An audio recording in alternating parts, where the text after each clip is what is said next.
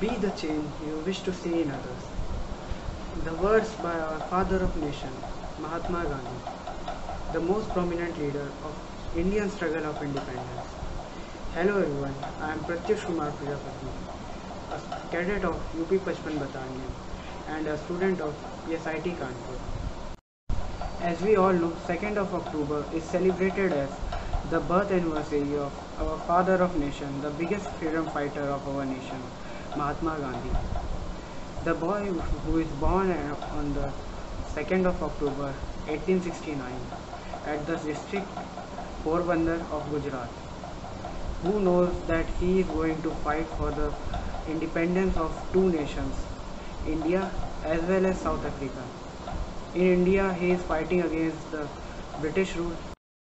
Mahatma Gandhi, the man who is known for his ideology of non-violence. He says, the non-violence is the weapon of strong. The reason behind the celebration of Mahatma Gandhi anniversary is that we want to aware our youth about the ideology of Mahatma Gandhi and give honor to our iconic leader. Few of them are the best way to find yourself is to lose yourself in the service of others. And the second one is to fu the future depends on what you do today.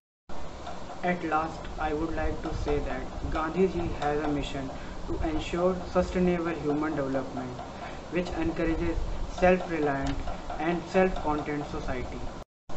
He also wants to promote the activities related to social welfare, community services and Indian heritage and culture. So it's our duty to accomplish his mission. Thank you.